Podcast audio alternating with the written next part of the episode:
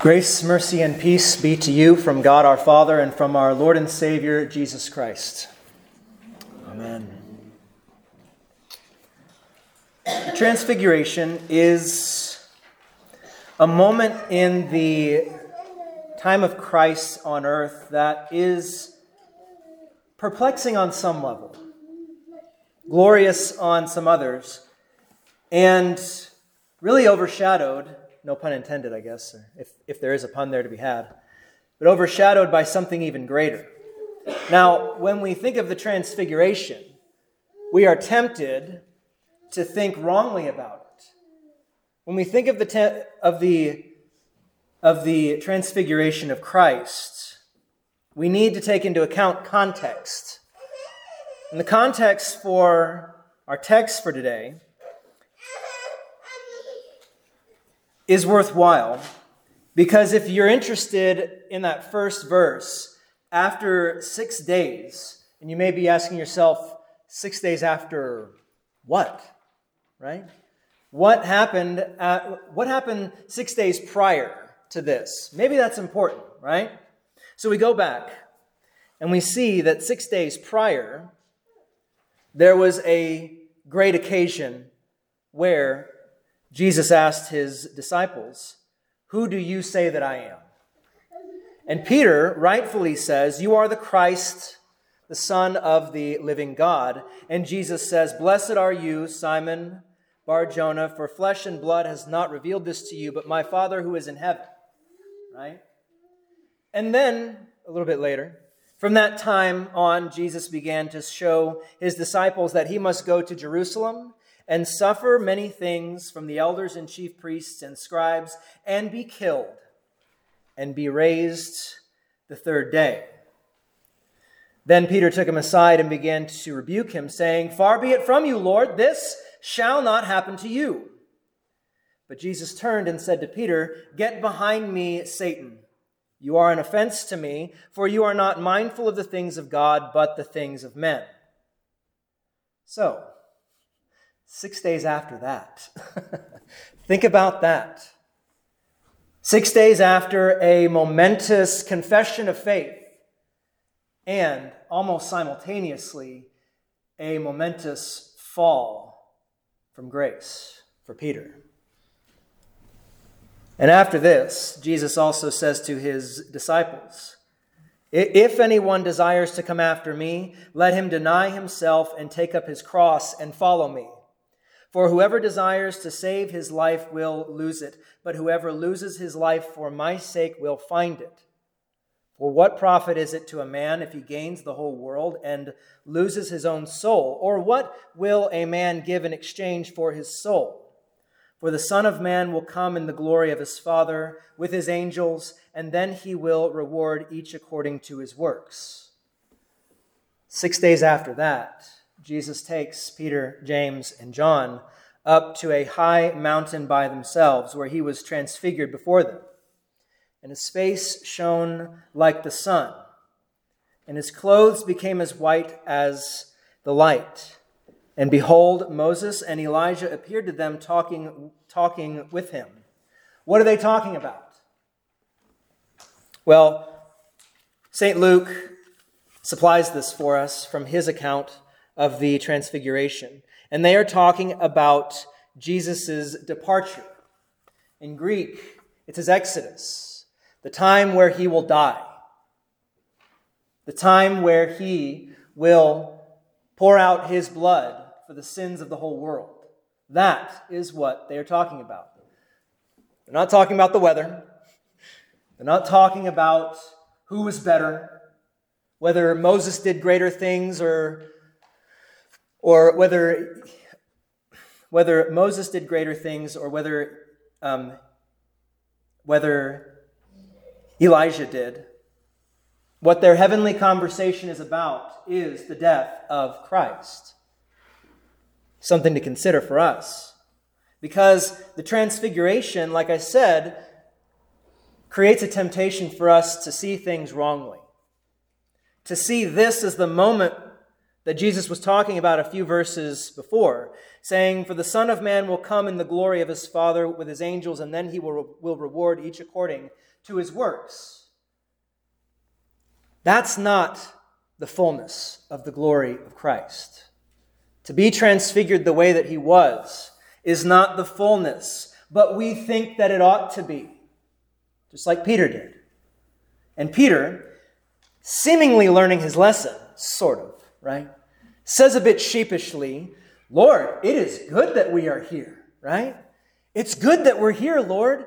Um, should I build three tabernacles, uh, one for you, one for Moses, and one for Elijah? Well meaning Peter misses the mark again, just like we do oftentimes, right? So much so that while he was still speaking, that is to say, Peter probably would have just kept on going and kept putting his foot further and further into his mouth until the bright cloud, the glory cloud, the same cloud we can assume rightfully that that was on the tabernacle through the Exodus. That same bright cloud of glory surrounded them. And a voice from the cloud, the unmistakable voice of God the Father. This is my beloved Son, with whom I am well pleased. Listen to him. Peter, be quiet. Be quiet, Peter. Pay attention. Learn. Be a disciple of my son. This may be a harsh rebuke, because after all, Peter meant well, right? Peter meant well, and good intentions are always a good thing, right? Not so much. Because, rightfully so, when the disciples heard this voice, heard this rebuke, they fell on their faces and they were greatly afraid. How often are we confronted with the consequences of our good intentions? How often are we punished even though we think we're doing the right thing? And how often do we fall on our faces in terror because of it? How often do we miss the mark? How often do we miss the point? Where is God's glory being shown? Is God's glory being shown in how good things are going? Is God's glory being shown in the things that we think that it ought to be? Who's leading here? Who's the one who's in charge? Who's the one that is guiding? Are we like Peter, not thinking about the real consequences of things more often than not? Are we like Peter, missing the point? Seeing the beauty of God in a lot of things, but ultimately not focusing on what we should? Because what we should be focusing on is not so pretty. It's not so beautiful to our natural eyes, what we should be focusing on.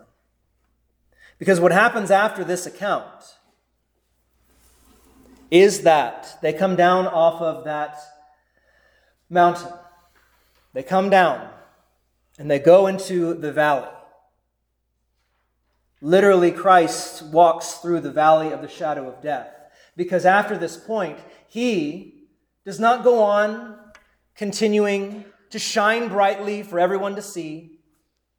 He goes on to be shamed, to be mocked, to be spit upon, to be struck, to be whipped, to be bloodied, to be nailed to a cross.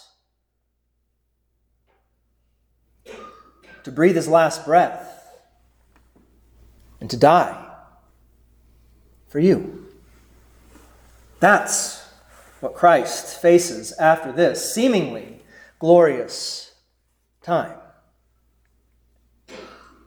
And knowing this, knowing that this is what is going to happen, Jesus, as his disciples have fallen flat on their faces, rightfully out of fear of God, because what they did not see, now they understand that the Lord should be feared. But Jesus, knowing what he will do, comes. And he does not rebuke them further. He does not say, serves you right. That's your place. He does not say, get lower. He comes and he says, well, he touches them first, and then he says, rise. Have no fear. And when they lifted up their eyes, they saw no one. Not Moses, not Elijah. They could have still been there, but they did not see them. They did not even see themselves, but they only saw Jesus. Our focus as Christians is Christ, not as he is transfigured and brightly gleaming white, but as he is darkened, as he is scarred and bloody and beaten and nailed to the tree. Because on that cross, we see his glory being shown for us. The world does not see it, the world hates it. It is a stumbling block, it is foolishness to the world. But for us, it is the height of God's glory. That the Son of Man must be lifted up on the cross so that the whole world would be drawn to him. The glory of the cross is our focus. This is the focus of Moses. Excuse me. This is the focus of Moses um, and Elijah when they're talking to Christ. Their focus is on the cross. Their conversation is about the miraculous and wonderful and ultimately gracious thing that God will do in his death. So much so it's so much so, it's so important, I should say, that as they were coming down from the mountain, Jesus commanded them, saying, Tell no one about what you saw until the Son of Man is risen from the dead. That transfiguration is not the point. The point is that the Son of Man must go to another mountain, that he must go there and he must die for the world.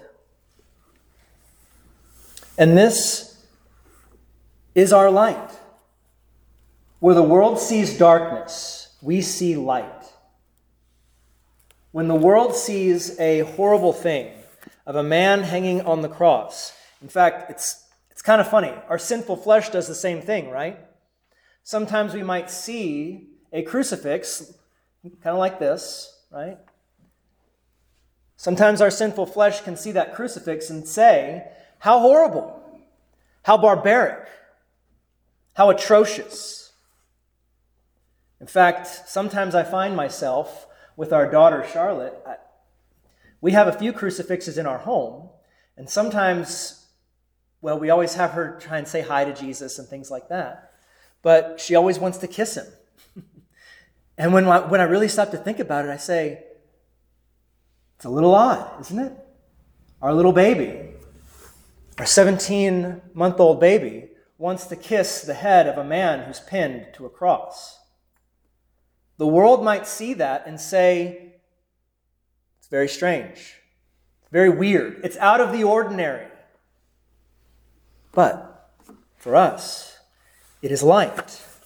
As Peter says, we have the prophetic word confirmed, which you do well to heed as a light that shines in a dark place until the day dawns and the morning star rises in your hearts. That for us, the prophetic word of Christ crucified for the forgiveness of your sins, the darkness that the, that, that world sees is our light. So much so that whatever the world would say is light, we can say is darkness that He is our guiding light. He is our light that shines through the dark place, because through Him there is truly life. that through him there is grace, there is mercy, and there is forgiveness of sins.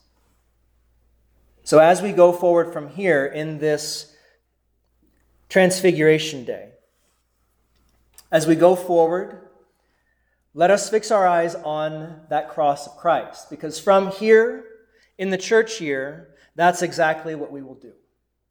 We get down from the mountain, we go down into the valley of the shadow of death, not to beat ourselves up, not to flagellate ourselves and make ourselves feel worse because somehow that gains God's glory, but because we are in sorrow for our sin, but trusting in God that He has washed away that sin by the blood of Christ.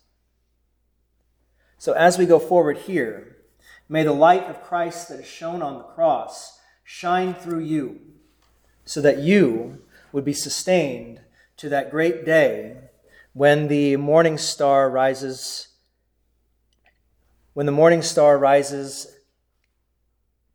um, and enlightens